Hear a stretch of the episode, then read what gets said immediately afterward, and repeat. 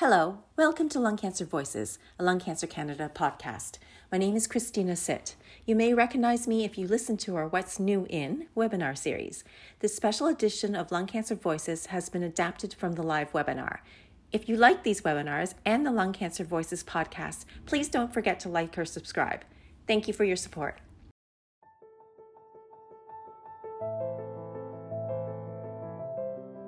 Hello, my name is Dr. Paul Wheatley Price, a medical oncologist and president of Lung Cancer Canada. Welcome to our podcast series called Lung Cancer Voices.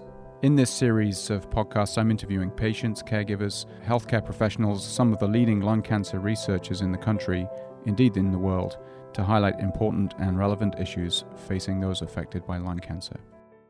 Welcome to our What's New in series. And today we are presenting what's new in the rare subtypes ROS, MET, RET, and NTRK.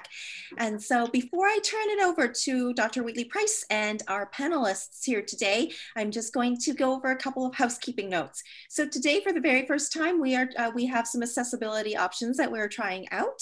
If you go on to your um, bottom right hand corner, you'll see live uh, transcript. And if you say show subtitles and the, um, the uh, the webinar will be transcribed in English for you so that uh, if you are hearing impaired, there's a little bit of assistance there. For those that uh, would like to see the listen to, to see the webinar in a different language, go up to your left top left hand corner where you see the red live button. Click on that one and and uh, say view stream on custom live streaming service. Then you can choose the language in which you would like you um, can uh, see the transcript. You won't see the transcript uh, with um, different uh, with the different presenters saying uh, for example dr wheatley price talking you'll see it more as a continuous stream but uh, you can choose it to see it in the language of your choosing we are going to go through the webinar and then we are will um, hold all questions to the end. If you have any questions for our panelists today, please go to the Q&A box that is, uh, that is situated on your bottom right-hand corner as well. And um, click on that, type your question in, and we will make sure that we will answer these at the end of the webinar. Just as a word before I turn it over in terms of question and answer, we can only answer general questions. We cannot answer questions uh, in regards to your, your specific medical uh, situation. And we really encourage you to talk to your doctor when it comes to your own care. So without further ado, I will turn it over to Dr. Wheatley Price. Great, thank you, Christina. Um, welcome everybody um, to the latest in the What's New in Lung Cancer series that we started last year. Um, please go to the lungcancercanada.ca website if you want to look at previous um, webinars that we've had what's new in, in immunotherapy, EGFR lung cancers, ALK lung cancers, what's new in 2021, what's new from the Canadian Lung Cancer Conference. Um, and there's one coming up next month with the, with the new president of Lung Cancer Canada, Dr. Stephanie Snow, and Dr. Gabe, David Gandara um, from UC Davis in California. And that's going to be talking about what's new from ASCO, which is the big oncology conference that just happened last week. Uh, but today, um, we're really excited to be getting into this topic, which is going to be busy. These are uh, my two guests for the webinar. Dr. Um, Alex Drilon uh, is a medical oncologist at Memorial Sloan Kettering Cancer Center uh, in New York, uh, New York City. And he's also one of the, um, where he is the, the lead investigator and the lead author on a number of very important clinical trials in rare subtypes of lung cancer that we're going to talk about. So it's a, it's a treat that Dr. Drilon's uh, with us today. And equally a treat is Dr. Parneet Cheema, who's the uh, medical director of oncology at the William Osler Health System in Brampton. Dr. Cheema and I go way back. Um, recently, she's been the uh, one of the authors on uh, a Canadian paper on uh, novel targets in lung cancer, uh, which is really a, a, a manuscript really on this on today's topic. So, without further ado, we'll get right into it and it'll be quite informal. We're on first name terms here. So, Alex, I'm going to come to you first and maybe just you could you set the scene for us and and what are rare subtypes of lung cancer? What what do we mean when we talk about that? Yeah, and uh, first of all, thanks for the invitation. It's my pleasure to be here. Thank you to everyone that called in.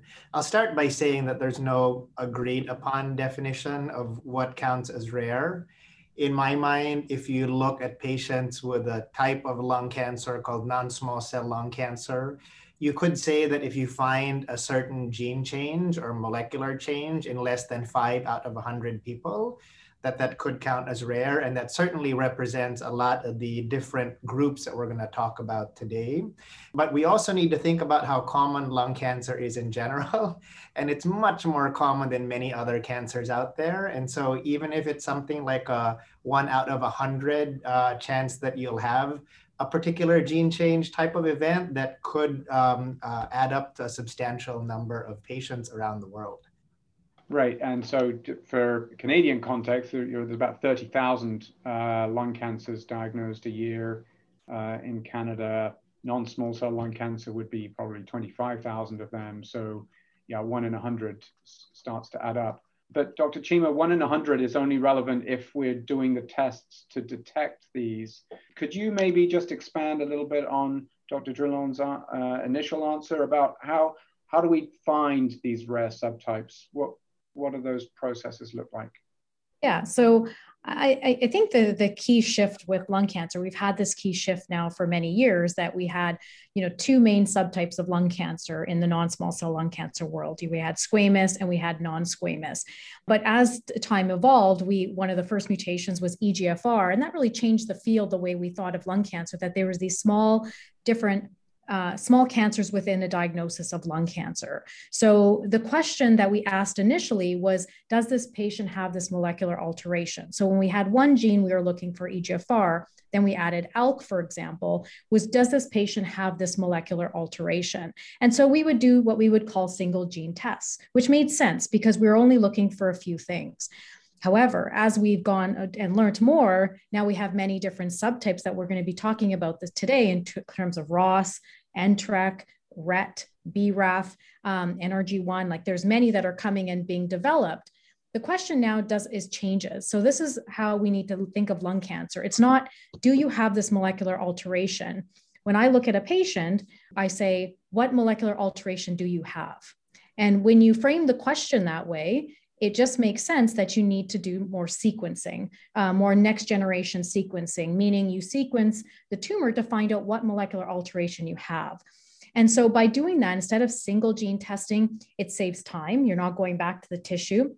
And as we all know, uh, with lung cancer, that we'll have to get biopsies, and uh, if and, and and patients that are on here will know that going through a biopsy is is a big thing. And so, uh, recognizing that and, and not and preserving that tissue and doing all the testing up front preserves that. There's different ways to do next generation sequencing. You can do the tissue, but what also is becoming and evolving, and it's it's quite frequently used in the US, and Dr. Drilon can talk about that, but it's coming in Canada as well, in that you can sequence your, your tumor and figure out what, what molecular alteration you have by just taking a blood sample. However, what's important to know is that if you find something, it's very useful. And we know that from trials now that if you find it and act on it just the way you would have done if you had a biopsy of the tumor, that it would work out in terms of similar responses. However, if it's negative, we still have to go to tissue. So that's another key point um, in terms of the sequence of, of all of these um, molecular testing. Okay. Thank you. So sometimes I think the way we think about this is, is a, a pie chart and, you know, in back in the old days, you're saying there was two types. There's squamous lung cancer and non-squamous, but now we're dividing up our, our pie into lots and lots of different slices, some of which are very small. You can detect those either one at a time. Is this a blueberry pie or a raspberry pie? Or with now what you're describing, next generation sequencing, we like get a genetic fingerprint of the whole thing at once and you can do that from a biopsy or from a blood test. Did I sum that up? Yeah, I thought that was great. So, Alex, I, am going to come back to you, and, and because uh, Parneet mentioned there, you know, what you might be doing in the U.S. At the recent ASCO conference, there there were some podium presentations. Some of the major presentations, well, it was all virtual, of course. There was no real podium, but that talked about equity in this type of testing, and that not everyone actually ends up getting these tests what are the barriers would you say to actually before before we talk about the subtypes themselves what are the barriers to getting the, the tests to, to, to find those subtypes yeah, I think the barriers of those appear in many different levels. Obviously, on the end of payers, um, we should apply more pressure to make sure that insurance companies turn around and cover these sort of one large test that picks up everything that you're looking for.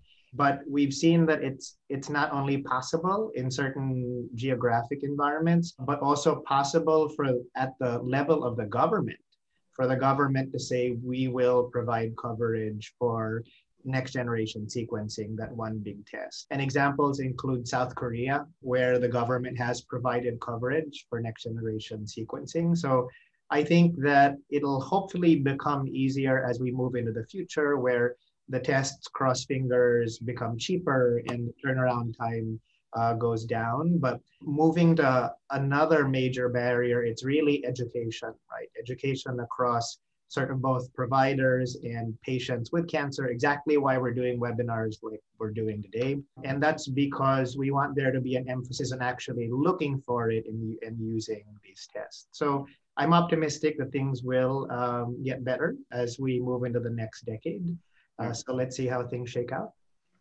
Actually, one of the things that struck me with rates of NGS testing, and this is in the US, was that even though they were lower than we might have anticipated, even over in the last two years, they've been rapidly increasing. And so, uh, and in Canada, actually in Ontario, just, just recently, there's more funding per patient to get this kind of testing done. So uh, hopefully we won't be having this kind of discussion soon.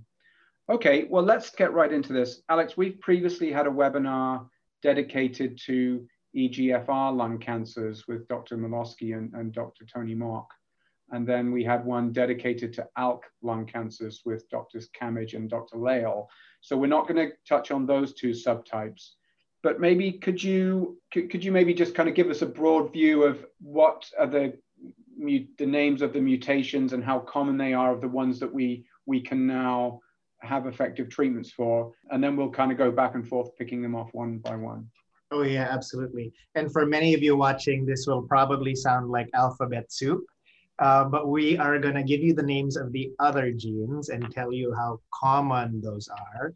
But before i get into that it's important to point out that the name of the gene is not the only thing that matters because you have to have the right type of gene change.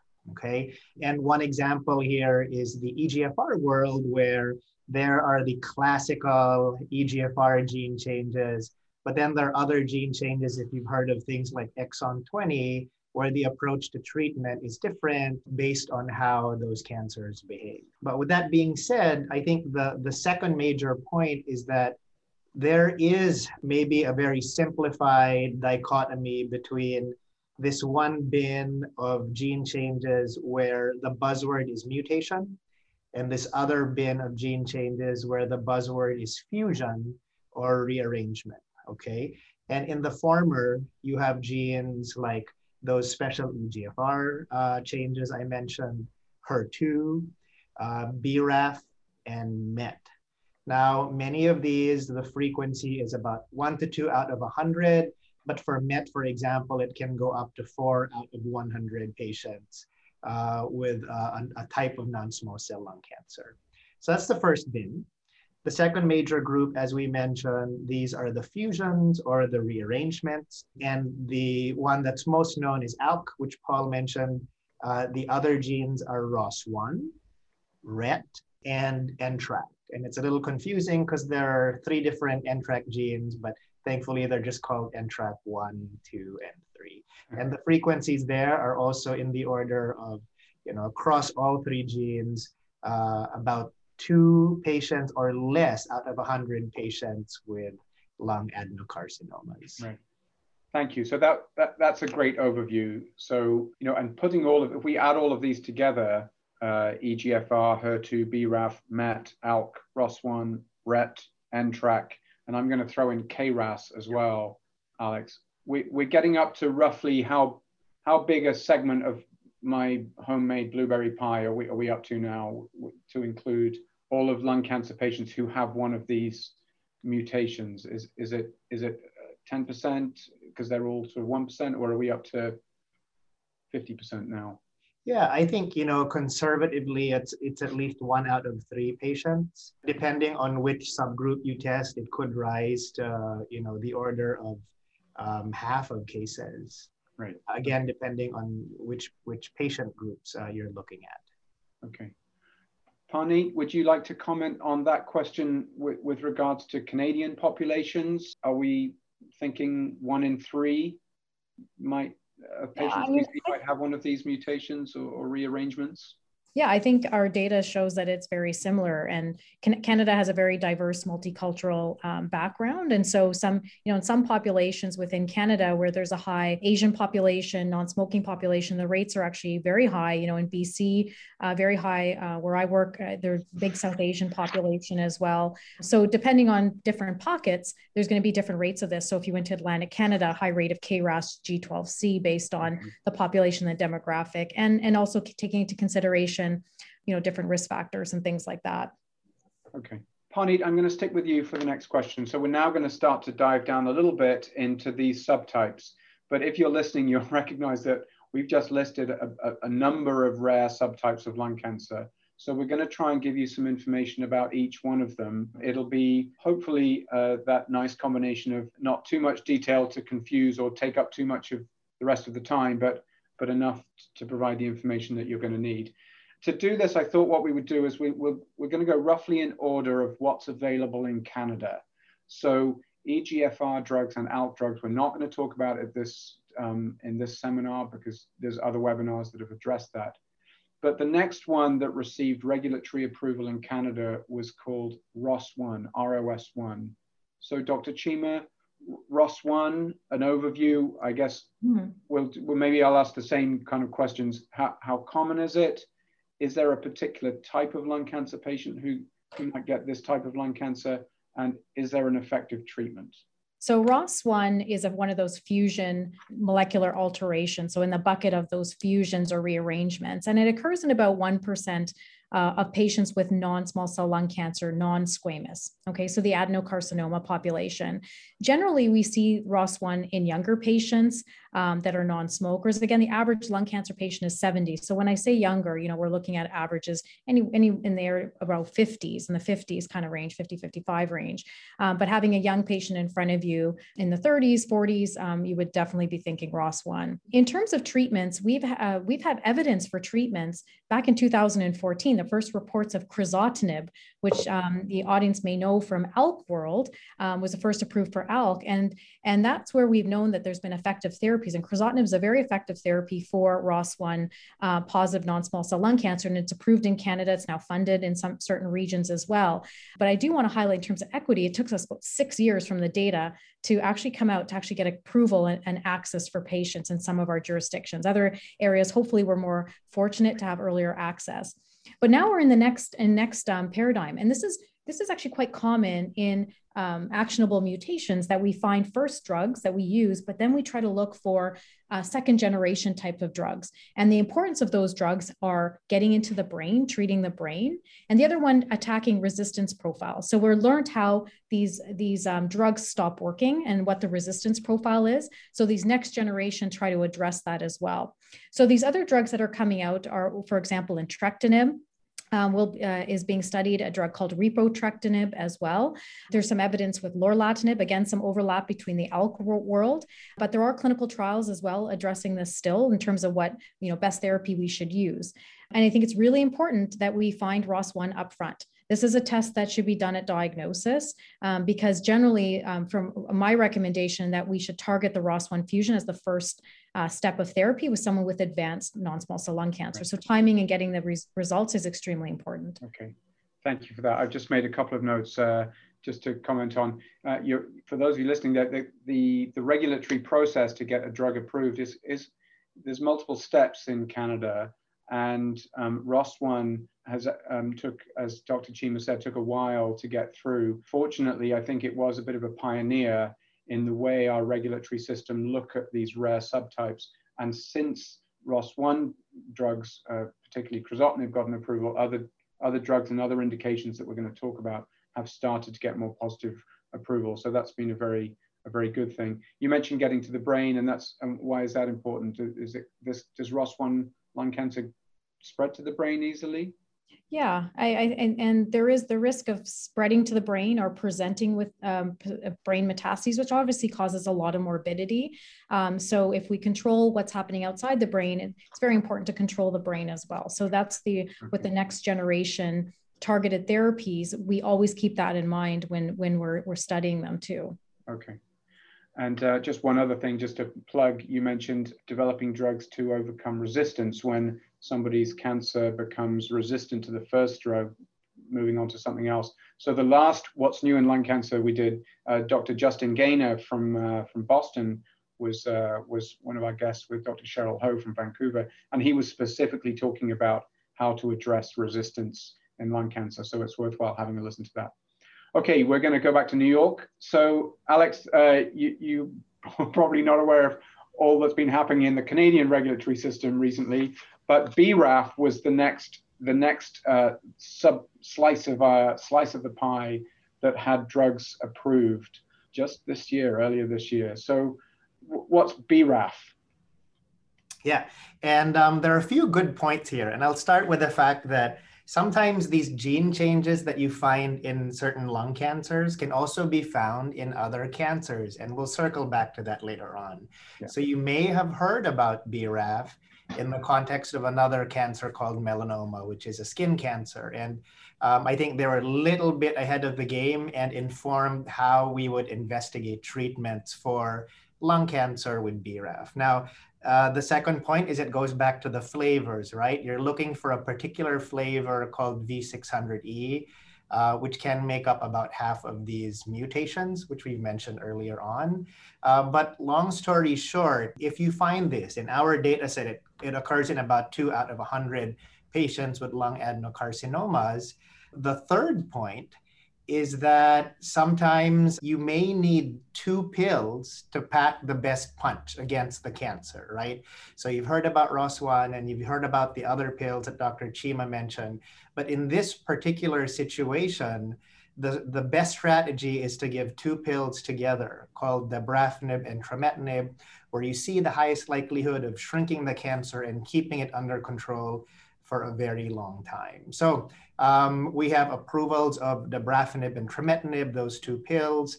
Uh, hopefully that'll spread to um, other uh, regulatory environments. But there are also other pills that have been tried in the melanoma world um, that are being investigated now for lung cancers. And uh, with BRAF, and we'll see um, how that all works out. But it, it's certainly a subset where there's a lot of good data on these pills being very effective.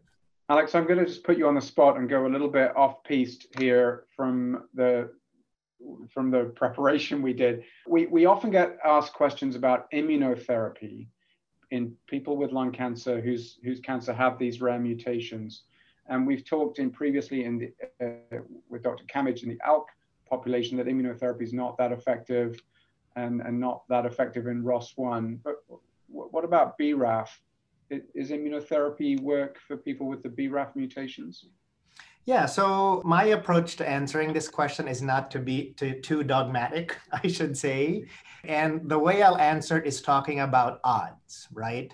I think that for certain drivers or certain gene changes, like ALK, the odds of responding to immunotherapy, especially when it's given by itself, are low. Okay for BRAF in particular, if you look at some of the global data that's been shared between hospitals, the likelihood of response, we say, or shrinking the cancer substantially, that number does look higher, and it is in the order of 15 to 20%. Uh, chances of substantial shrinkage of, of somebody's cancer. So that's important to keep in mind that there may be some patients who could respond to immunotherapy and stay on it for a very long time. However, when you pick treatment, the thought is always to pick the best treatment up front. And if you now think about the response to those two pills I mentioned in BRAF, where the frequency is north of 60%, obviously you would reach for the pills first. Could you do immunotherapy later on in somebody's course? Certainly, it could be considered, uh, in addition to considering other things like chemotherapy, but that's the data that we have in this space. That's a terrific answer. Thank you. Can I just, I'm just going to uh, follow up question. When you said just north of 60% chance of shrinkage. Now, if I'm interpreting this right, you're from the research studies to be defined as having shrinkage, you, the cancer's got to really substantially shrink. So while it's it's 60% plus that meet the mark of substantial shrinkage, but there's a whole lot of other people in the remaining 40% that the cancers will also shrink, just not enough to meet that sort of regulatory bar. Is that is that fair? Absolutely true. And it's a very important message because the data that you'll see released publicly is based on that metric of shrinking by at least, you know, a little under a third of a cancer size if you add everything up. However, for BRAF and for many of the other genes that we'll discuss, the vast majority of patients will actually benefit from treatment and may have you know lesser degrees of shrinkage but uh, equally have a likelihood of staying on the pills for a very long time. So the odds are even higher than the numbers that you hear about. Right so there's one measure is how much does it shrink but uh, equally importantly is how long does those do those effects last okay and perhaps okay. more important even yeah maybe more important yeah exactly okay okay so we've, we've touched on ROS1 and we've touched on BRAF. Parneet, I'm going to come back to you now for a MET or c-MET exon 14 to give it, or skipping mutations. Of lots of different names I've heard for this, this type of one. Just at this ASCO conference, American Society of Clinical Oncology, biggest cancer conference in the world, just 10 days ago, there were some there were some nice updates about drugs for MET lung cancer. Could, could you could you go through that sequence of questions for MET? Sure. So the way I think about MET, um, I really kind of simplify to make it into two. So the MET exon 14 skipping is what we kind of define as a true oncogenic driver, similar to ROS1, similar to RET, similar to BRAF V600E. It's usually mutually exclusive to the other driver mutations, and it happens in about 4% of patients. Now that we're testing it, it really is more, you know, more frequent than I had anticipated as well. Now, in terms of MET exon 14 skipping, there are treatments available that are targeted therapies. We have more um, specific type of MET uh, inhibitors now, one called tepotinib, as well as capmatinib, that have shown very good data. About two thirds of patients respond to these treatments. And again, it's an oral treatment and well tolerated. So again, another important actionable mutation to test up front. Now, the other thing when we, and I'll just add to this point that there is a, subgroup of patients, someone called uh, a group called pulmonary sarcomatoid carcinoma. These patients um, have a high chance of having this MET exon 14 skipping. Now, there's debate, though, again, you know, in terms of treatment for these patients, because there is some evidence that these patients may respond to immunotherapy too. So you know not being putting all patients into one bucket saying this is the best therapy. All patients should get this therapy. We understand that there is some nuances maybe in some categories they may benefit from chemoimmunotherapy but it just opens the armamentarium you have available to be able to treat patients now, the second one is MET amplification. So, MET amplification, I am not entirely convinced that it's actually an oncogenic driver unless there's really, really, really high levels of it.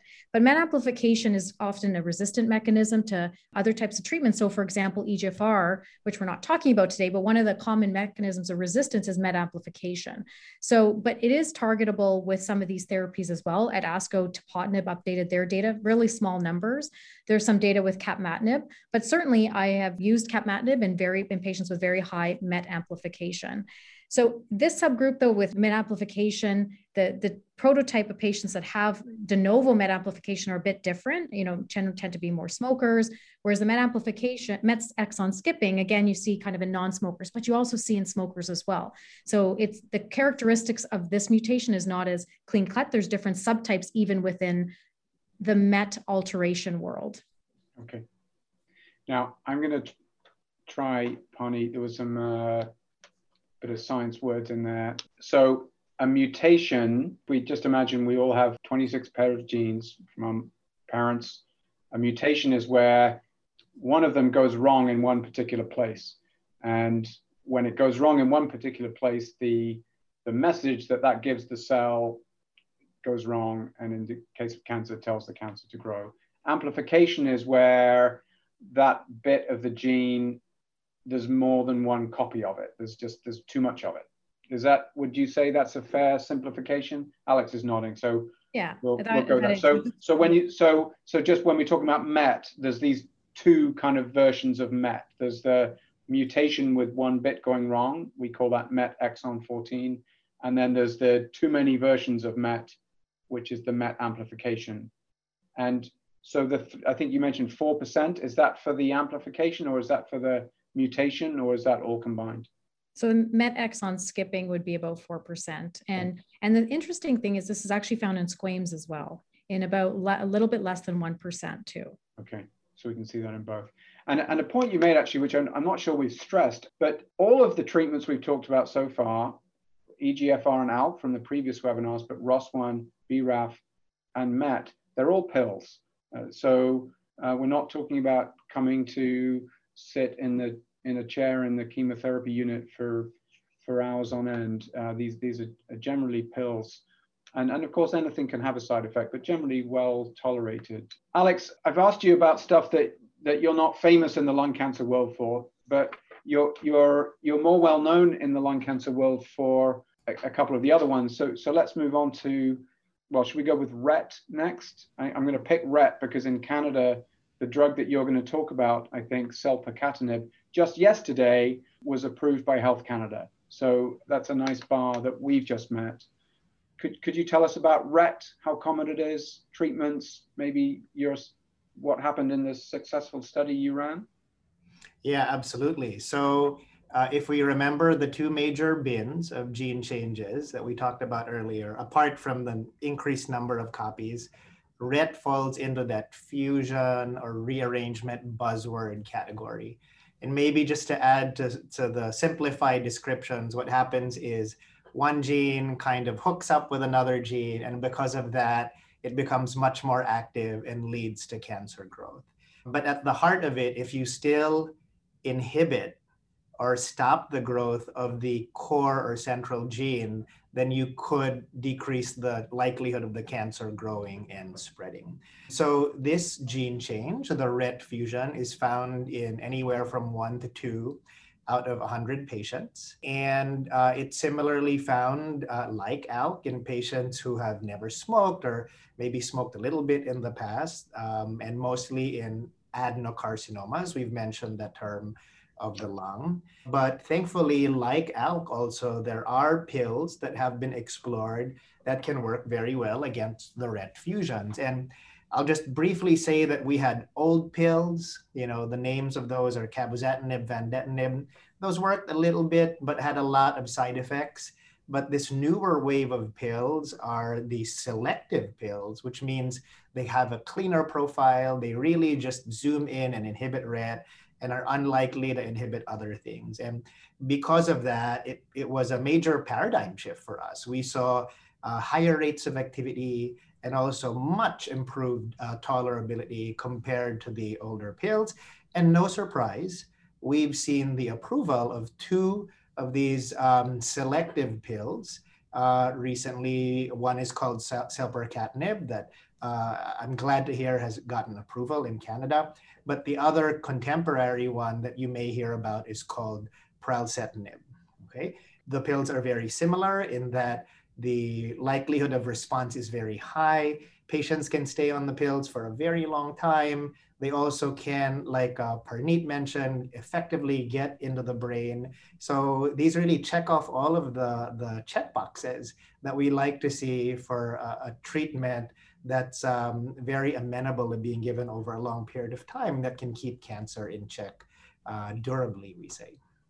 Yeah, I remember when you presented the results of the, the study a couple of years ago now, I guess, and uh, it was very exciting. What struck me about that presentation, Alex, was that when when these drugs work, they, they, they seem to work for quite a long time. Could you maybe expand on I mean, everybody's different, so we're not, you know, in, in, terms of averages, but you know, we're talking, we're not talking about controlling the cancer for a few months here. We're talking more in the years. Oh yeah, absolutely. And you'll see again those median or average numbers. But just to give you an example of how long someone can stay um, on one of these pills, the the trial first opened at my hospital in mid 2017 And the first patient that I put on actually got a lower dose of the pill, which is how we start exploring these pills. We kind of go up on the dose to see what the best dose is.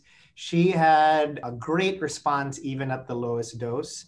And up to today, remains on selpercatinib with nice control of her cancer. And it's hard to say how long some patients can stay on these pills because I have even rare examples of people whose cancers have EGFR on an EGFR pill that are out 10 years. Sounds really crazy.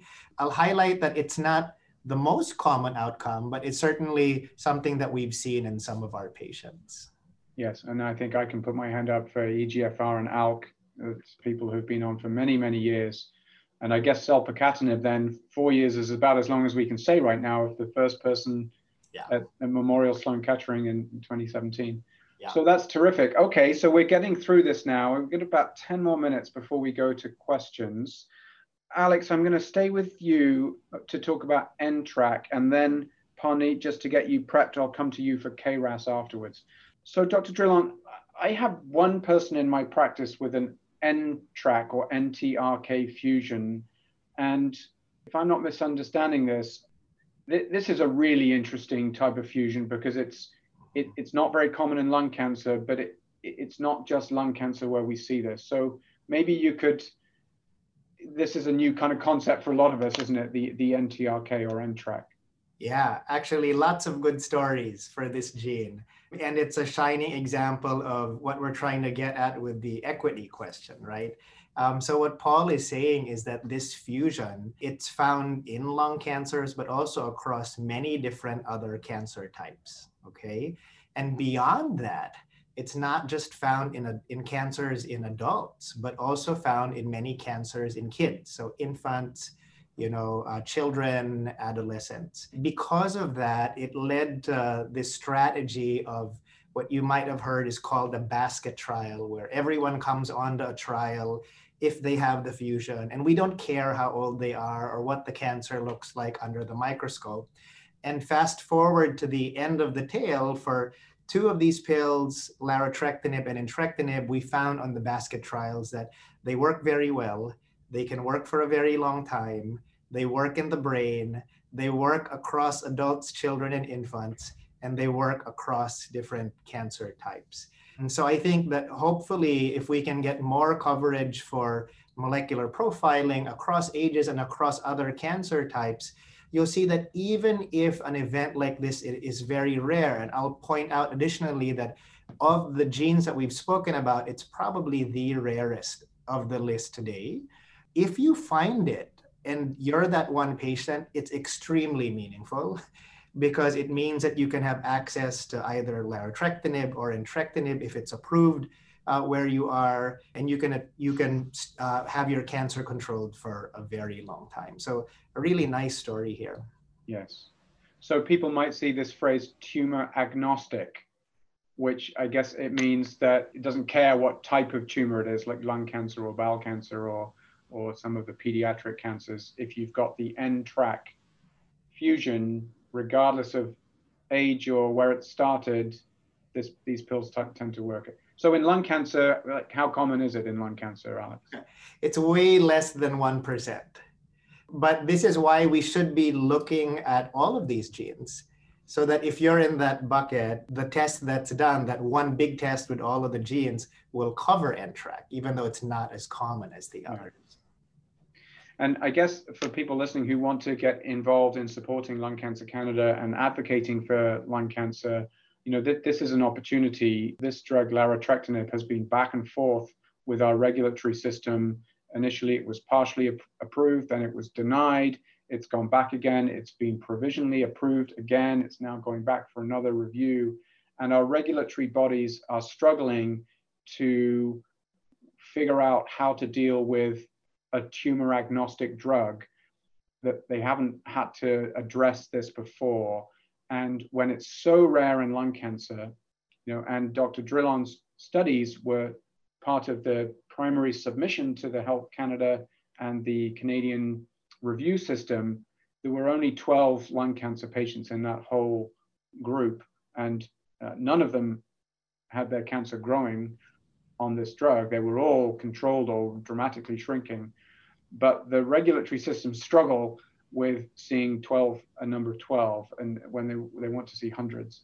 So um, if you want to support Lung Cancer Canada, we, we, we provide uh, input and, and advocacy for approval of these drugs, uh, which is very important. Okay, so we've gone from maybe the rarest new one, NTRK, to one that's potentially the most common of the new ones. So uh, we call it a rare subtype, and Dr. Drilon mentioned, you know, less than five per hundred might classify as rare. So this is going to be the exception. I'm going to I'm going to break the rule here, and we're going to change the word rare for this situation to novel.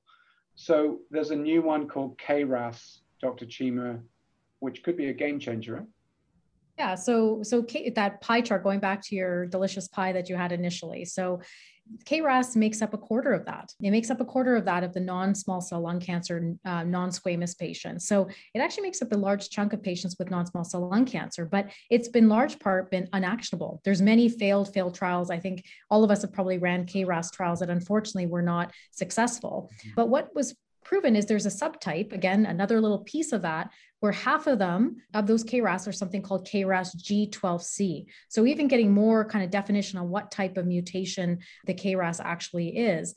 And targeting KRAS G12C has been effective. And so we have two therapies, sotorasib, that's approved in the US, and there's another drug, adagrasib, that's also uh, in, in advanced clinical trials um, looking at this. The responses to KRAS G12C aren't as high as the ones that we've seen with the other molecular alterations that we've talked about. I think we've gotten a bit spoiled with the numbers. So the place of where this therapy is is going to be maybe a little bit different. Okay, so when we test for this, we know these uh, patients that have KRAS uh, mutations respond really well to immunotherapy and chemoimmunotherapy. So having this right now, it would be accessible after patients have had their first line treatment. But then obviously clinical trials are ongoing to see maybe there's a role for it in the first line, mixing it with immunotherapy, mixing it with chemoimmunotherapy and all of these kind of aspects. But certainly exciting because we have another weapon in our armamentarium to be able to treat patients with KRAS G12C. Yeah. So KRAS, just to go back to my pie, my fruit pie, let's call it a mixed berry pie. There's a, the 25% of the berries are blueberries. That represents the KRAS. But actually, what you're saying is the one we're looking for is the wild blueberries in there, which is only about half of those. So 10 to 12% maybe. And then there's a few uh, Saskatoon berries in there. That's maybe the ROS1. And then uh, some very rare berry can be the NTRK. Uh, when Christina turns her camera on, that is the hook for me to, uh, to stop talking. But before Christina, I'm, I'm going to just take the chair's prerogative here. I'm, I'm just going to go back to with one one kind of wrap up question for, for, for Alex and Parneet.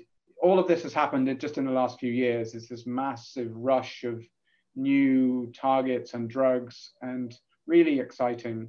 What, what's your hope, if you could just sort of sum up, what would be your big hope for the next two to five years? Alex, we'll start with you.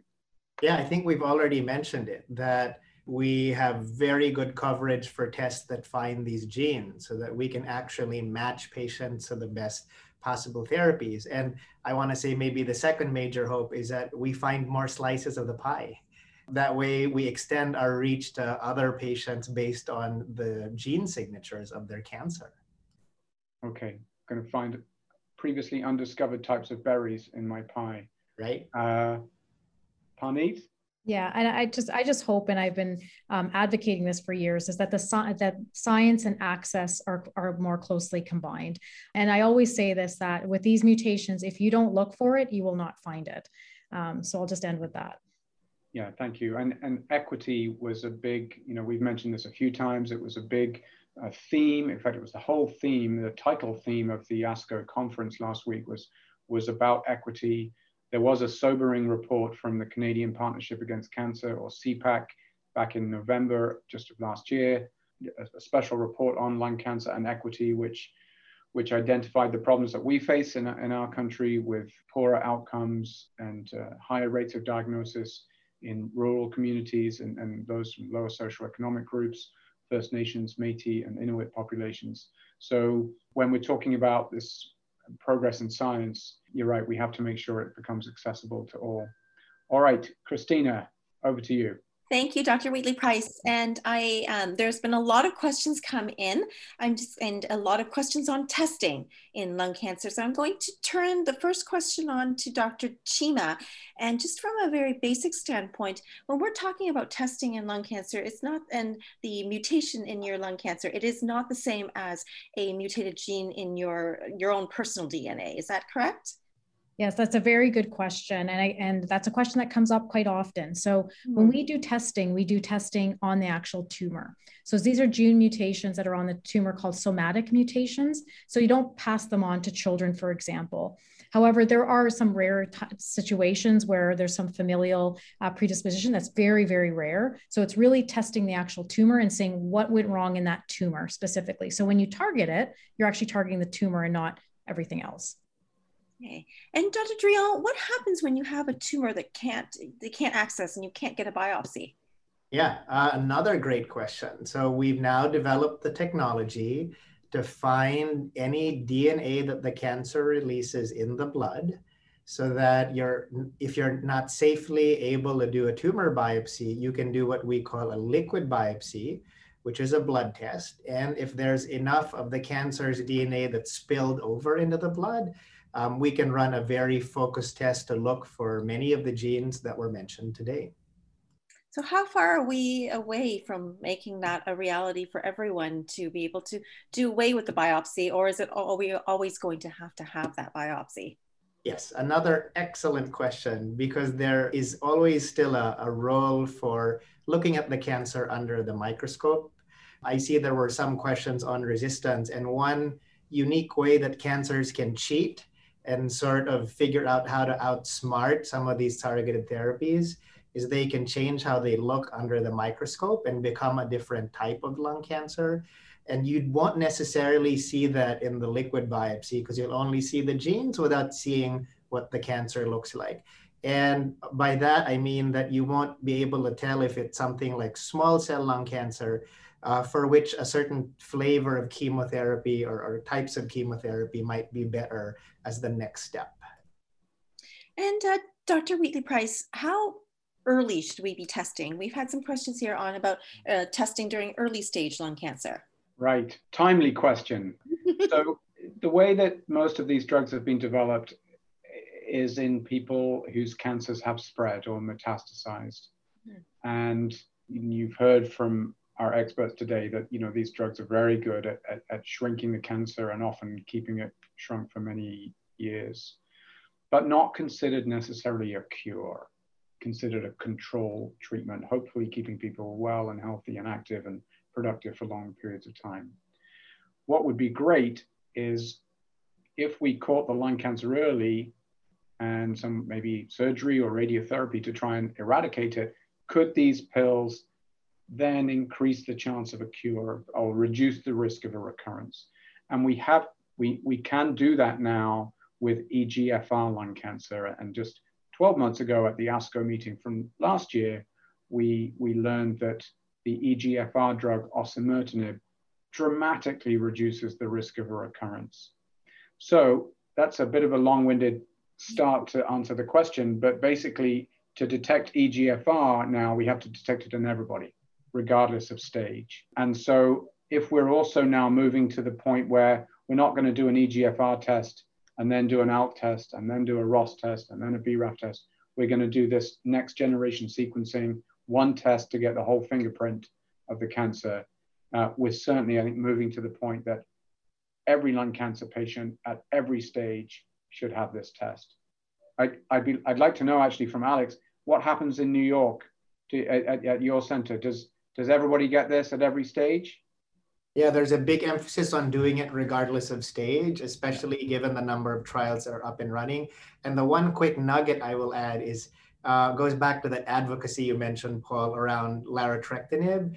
The actual approval of the drug, at least here in the US, does include patients who don't have metastatic or spread disease.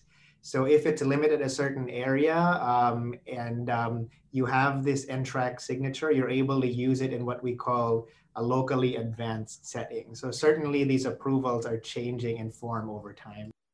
So it seems like a best practice is that if you have you're being diagnosed, you've confirmed lung cancer, the tumor should just be tested. I, I think we need to move to that point pretty soon, Christina. Yes, uh, all patients with lung cancer get tested at any stage. So I'm going to move to Dr. Cheema about, with this question. And where this question is really asking about lung cancer as a postal code disease. Some provinces are, are sequential testing, others are panel testing. How do we get to that stage where everybody is, um, is tested using next generation sequencing? Yeah so so that's where the whole equity issue is and i think as clinicians i you know it just it, it's just we want to advocate for all patients. And so next generation sequencing fortunately just got funded for example in ontario and so i hopefully that that's a push for other provinces to be able to do the same. I mean this is where we, we have to start somewhere. We've you know locally at our center we've done it and then uh, fortunately the province has done it that all centers that are you know doing single gene testing so essentially move towards next generation sequencing and hopefully the province of ontario by making that nice bold move of funding it um, will will actually roll into other provinces and so I'm going to um, take that as a segue to move it a little bit into advocacy. And there's, a lot of excitement in the chat about when selpercatinib has, has been approved. So now they're asking, the question is, how do we get this covered in each of the different provinces? and I know that's very a passionate interest yeah. of both uh, Dr. Cheema and Dr. Wheatley Price, but I'm going to turn it over to Dr. Wheatley Price first, and maybe Dr. Cheema, you can uh, jump in. Yeah, so I mean, without drowning people in the names of different regulatory bodies, Canada does have a fairly complex system. So Health Canada approves a drug, gives it a license, but it but it is not part of the process of, of agreeing whether we should use it or not. It's just saying, yeah, this is an effective and safe drug. It then goes through a process called a health technology assessment, which is run by a group called CADTH, C-A-D-T-H, and they perform a health technology assessment, make a recommendation about whether a drug should be approved. So the larotrectinib, for example, has just been provisionally approved by that HTA process. It's going back for a, a review, which hopefully will rubber stamp it. Then it then goes to another group called the Pan Canadian Pharmaceutical Alliance, which is where the price is negotiated between the provinces and the company. When that is done, it then goes back to each individual province or territory for them to finally put it onto their formulary. So you can see that it's a complex, multi step pr- uh, process. It takes time, there's redundancies, there are debates about whether uh, how, how effective it is. Quebec has its own system called INESSS, I-N-E-S-S-S, which you know runs similar processes, but they don't always come up with the same decision as other provinces. So that's a bit of an issue. There's a big debate around national pharmacare right now. So complex, time consuming. What we do ask of pharmaceutical companies is when a drug like selpercatinib gets Health Canada approval, we ask them to open what we call a compassionate access program. So the drug is available to patients while it's going through that whole process. Not all companies do that, but most companies are, are quite generous in, in providing those programs. Dr. Cheema, any comments uh, no i think that's great. I mean with the advocacy in me is that i got that email and this response email was is there a compassionate access program? Um, so i think all of us you know it's great to have health canada approval. Unfortunately relying on private drug plans makes inequity right? So we want to make sure everybody has the same access to this, the, the medication while we work through this kind of lengthy long process and I'm going to plug in a, uh, put in a plug for Lung Cancer Canada at this point in, in saying that patient voices absolutely make a difference in this process. It was absolutely critical to uh, to ROS1 uh, for crizotinib, crizotinib for ROS1 being covered in Canada because of the amount of patient voices that we were able to gather. So uh, for those of you that are listening, we will be doing a, a uh, submission for public coverage for uh, selpercatinib. And if you'd like anybody who'd like to add your voices, it doesn't have, if you're not Canadian, it doesn't matter. Our health technology assessment bodies really do uh, take into account the fact that experience on the drug is experience on the drug. So connect with us, share your story, so that we can quickly get uh, this uh, this covered. And with that, I'm going to thank my panel here, and uh, we I'm and um, say today we could have i think we could have easily gone two hours because this is such a fulsome some topic. But in closing i'd like to bring on a very special guest our new president dr stephanie snow who has a video message to share. Good afternoon everyone. I'm stephanie snow a medical oncologist in halifax nova scotia and the new president of lung cancer canada. I'm excited to be starting my term as president and to move forward with a focus on equity in lung cancer and working on the regional and social determinants of health, those aspects that make lung cancer a postal code disease in Canada. To do this, I want to hear from patients and learn about lung cancer in each of our country's regions. I want to hear what is important to you and what you want us to address. To do this, I am launching a listening tour across the country, starting in my own region of Atlantic Canada and moving west. My goal is to listen to every province and territory. If you would like me to visit virtually, please drop me a line at president at lungcancercanada.ca or direct message me on the Lung Cancer Canada social account.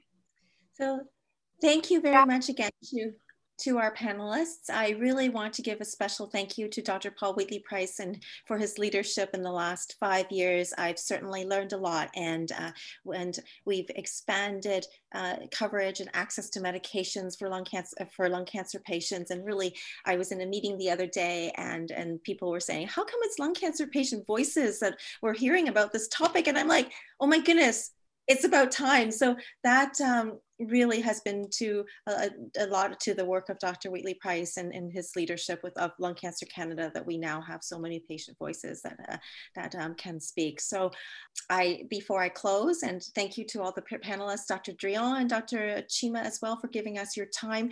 The next webinar uh, in uh, in the series is on July 8th, and it is what's new in uh, from ASCO. So thank you very much, everybody. Um, if you've enjoyed our webinars, you can you can uh, re-listen to them on our, on our podcast series, and uh, they're also um, up on our YouTube channel, and will be a video and video on our uh, website as well. If you'd like to help us out, um, please consider donating to Lung Cancer Canada. We appreciate any uh, donations that we're able to get. So thank you again, and uh, have a wonderful rest of your day. Thanks, Christina. And thank you all for listening. Thank you, uh, Dr. Drilon Dr. Cheema. It's a pleasure. Thanks so Thank much. you. Thanks to our producer, Ryan Mullen. Please send us your feedback, like and follow us on Facebook at LungCan, on Twitter at lungcancer underscore can, and on Instagram at Lung Cancer Canada. For more information about lung cancer or to donate, volunteer or share your story, visit our webpage at lungcancercanada.ca.